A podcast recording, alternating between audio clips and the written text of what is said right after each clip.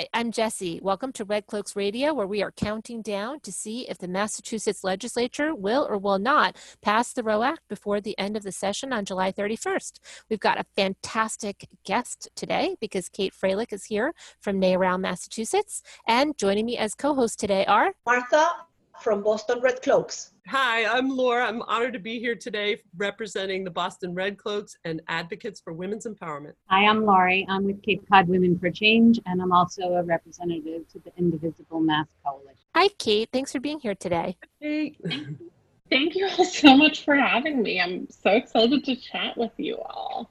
We'd love to start out with just a quick overview of what NARAL is. Some of us are very familiar with the pioneering work that NARAL has done in protecting and expanding women's reproductive autonomy since the 70s. So, can you just give us a little overview of NARAL's work and then a little bit about your role as the membership and organizing manager here in Massachusetts? NARAL Pro Choice Massachusetts is the Massachusetts state affiliate of NARAL Pro Choice America, and we work um, within the state of Massachusetts on legislative, political, and grassroots advocacy to advance reproductive freedom in Massachusetts. So we work on things like abortion right, paid sick time and leave, birth control, sex ed, all of those full spectrum things that affect someone's reproductive freedom.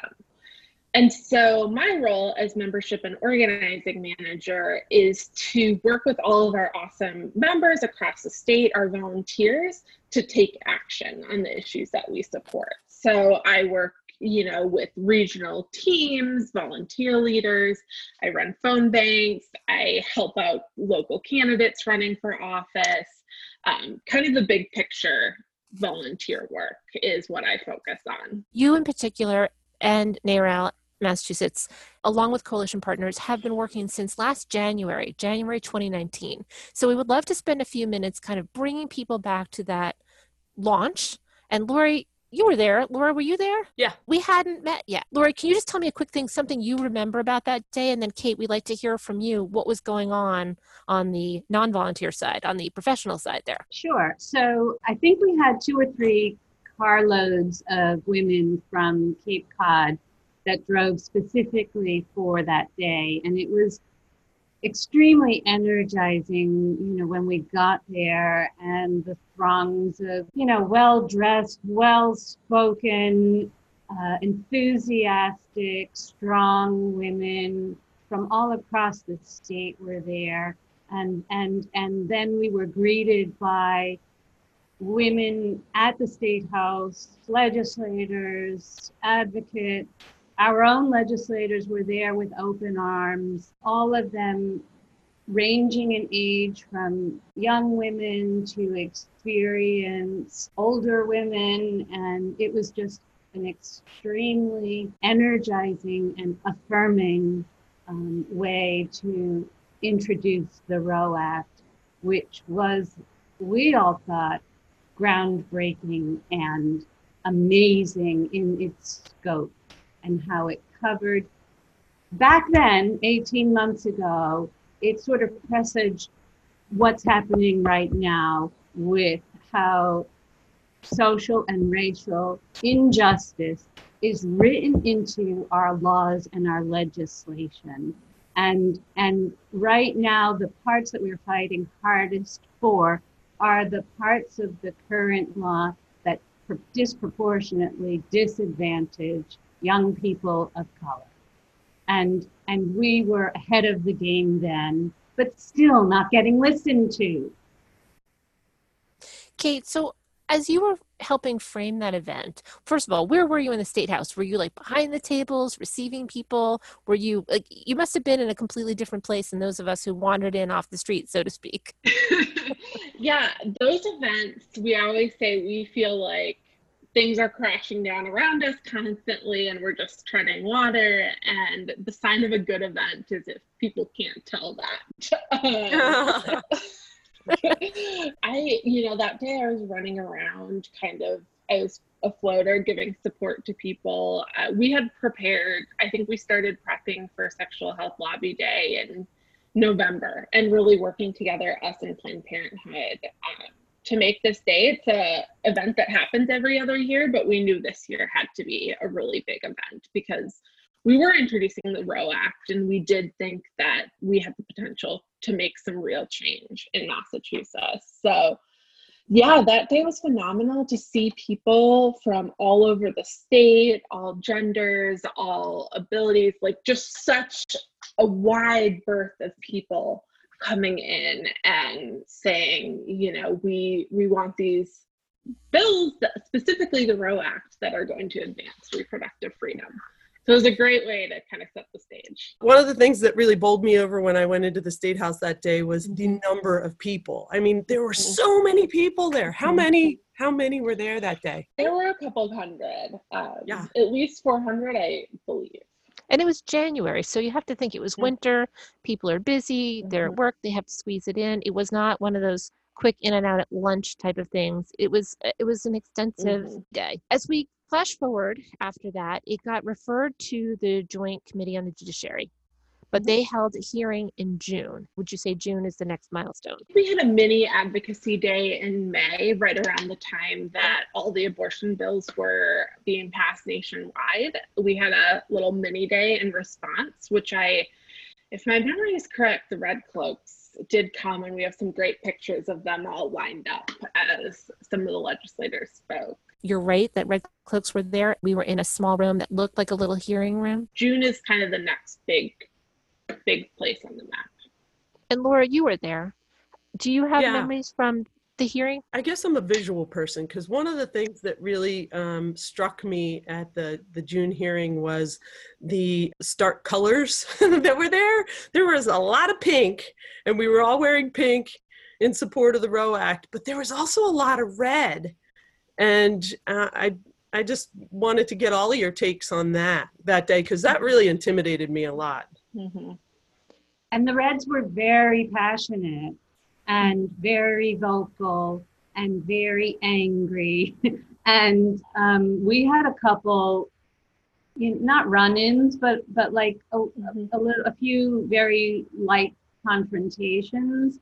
And what struck me about it was, if I believed what they believed, I think I would be anti-Roe also Mm-hmm. which for me pointed out very starkly the problem is the messaging. They listened only to the Catholic bishops, because of course the Catholic churches brought them in busloads, um, whereas we had to make our way there. um, and then um, they also have the GOP, actually, the Massachusetts GOP website actually you know, labeled this the infanticide bill. Mm-hmm. Right. And right. if I believed what they believed, yeah, that would be bad. Right. Mhm. And there was no way to get through to them. And I still don't know what the answer is there. Kate, as you were framing the hearing and thinking about how to have presence there and how to organize people, what were some of the thoughts in your mind before the event? And then as it unfolded, I'm curious if the expectations were met or if you were surprised by things. We all signs pointed initially to a hearing being in the fall. And we found out that the hearing was going to be June 17th, I think a week and a half before that point. Wow. And it was something that we thought we'd have months to prepare for. We suddenly had like a week and a half.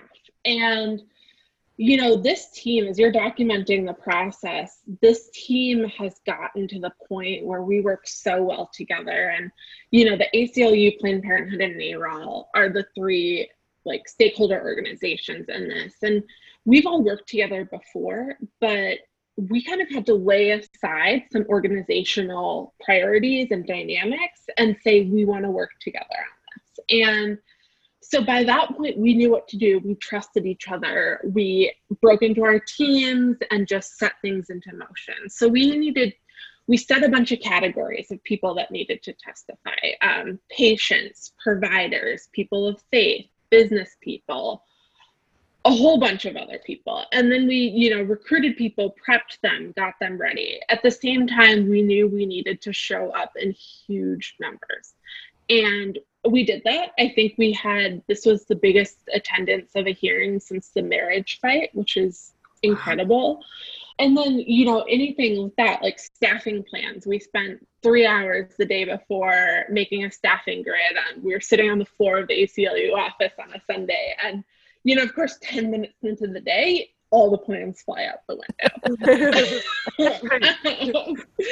but like also with choice, it is a it is an issue that people feel very strongly about. And so you know that security is going to look a little bit different. You were talking about ta working together too, though, and I think that's really important to note that like this this whole thing has helped. I think even the littler groups like Mhm. ours Mhm. work with like I, I met Jesse, I met a lot Mhm. of other people there, and Mhm. we were like, yes, yes, we need to work together and in groups. And so that was I, I thought that was so cool the way NARAL, Planned Parenthood, and ACLU just glommed together It's um, to been- get people from different yeah, places. it's been really special. And you know, NARAL's a small organization, so I'm the organizer there. And so to have organizing colleagues that I could trust and go to, and I actually was out for two months on medical leave, and I could trust them to take over and keep things going while I was gone. It's just been.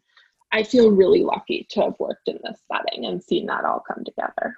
Yeah. I feel like this is a, a almost a female trait, Uh-huh. right? That we all sort of step in where needed and then step back and somebody else can step in and we can set aside the hierarchical things and um, kind of collaborate in, in the truest sense of the word. And it makes me proud to know all of you.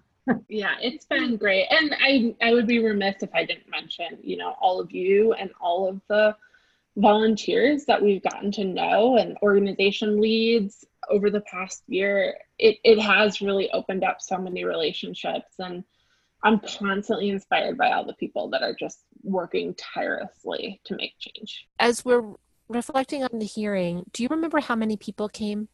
Because you said it was second to the marriage Yeah, we had over 700 signed in on our side and i think there's a very good chance we missed a bunch of people and we think the other side had just about as much too. I mean there were like three overflow rooms for the hearing. It was huge. Right people when we were trying to get in people had to wait a long time Mhm. outside and then the auditorium filled up and they opened up the flag hall which is a Mhm. huge space and then there was another room opened upstairs with people sitting on the floor leaning on the edges. It was truly filled to capacity past capacity.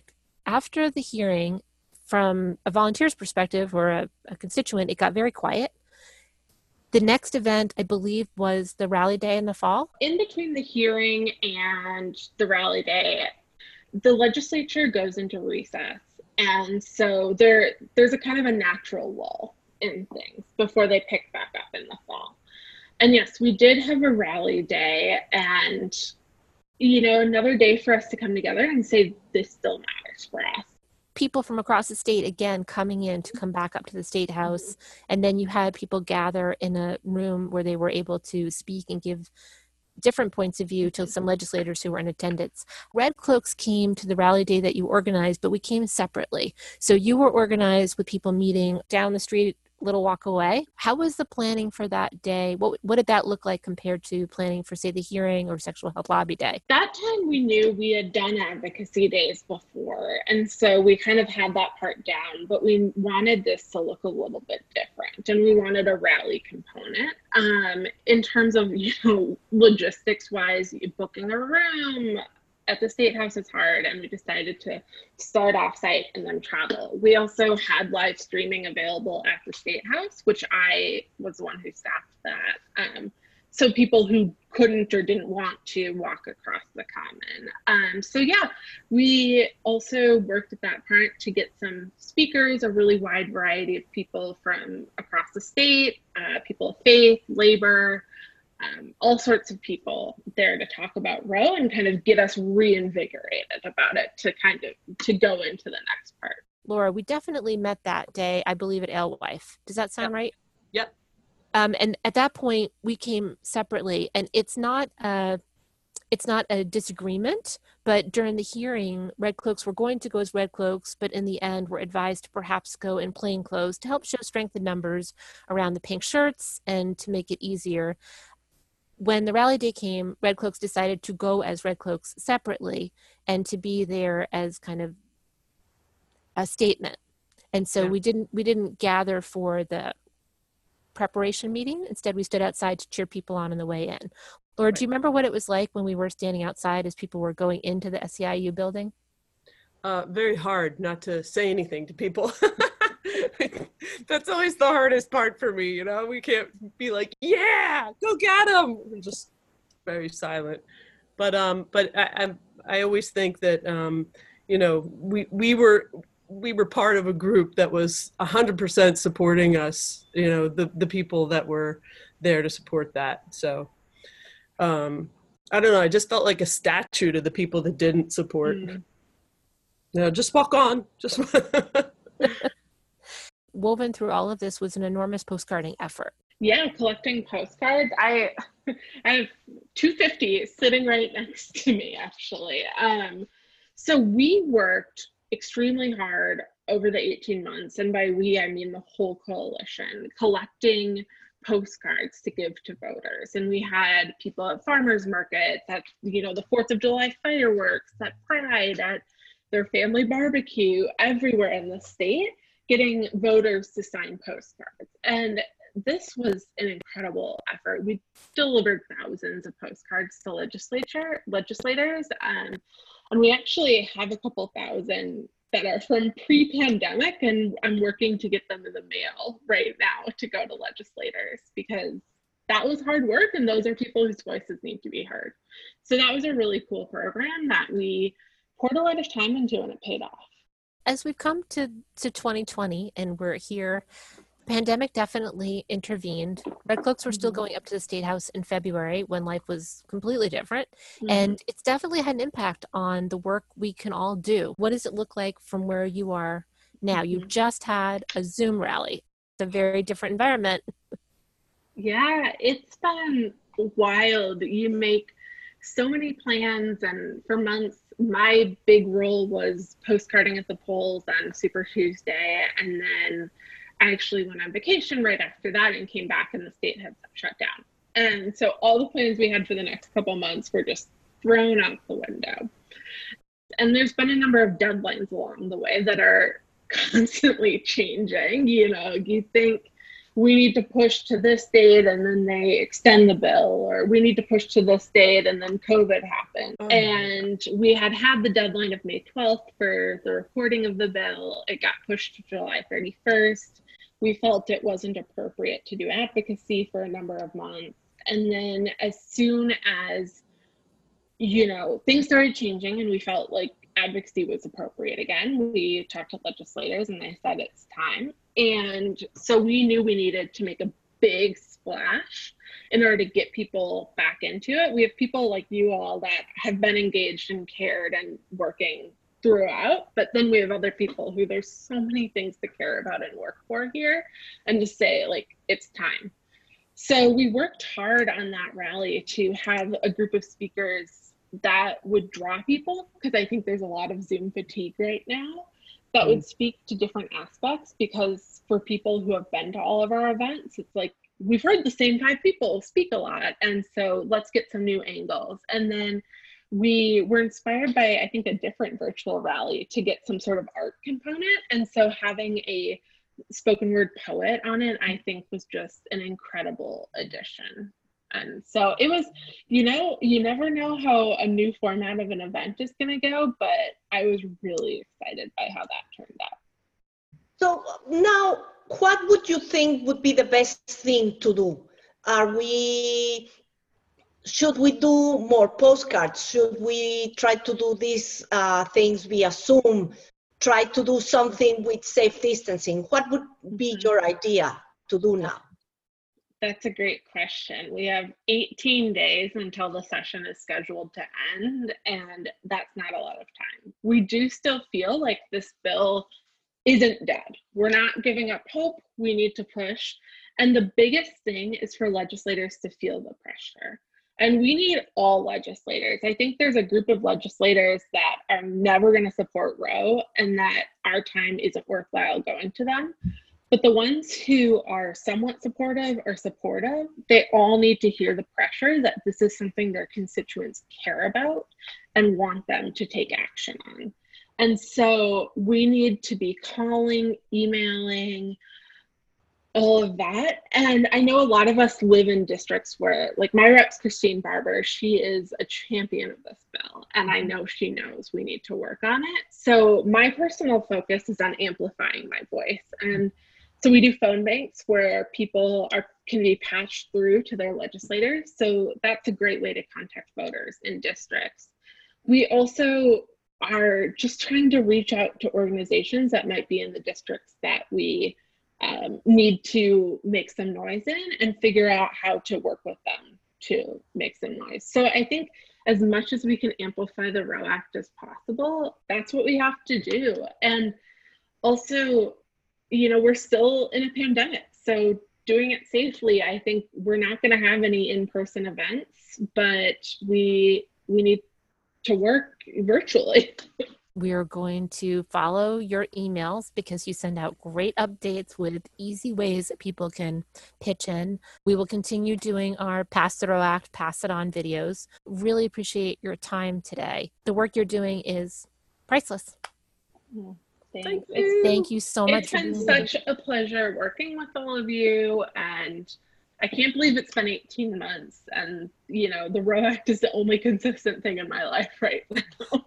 and I I hope we can get it over the finish line. But we should be proud of the work we've done either way. Thank you so Thank much you for being here. Thank you all.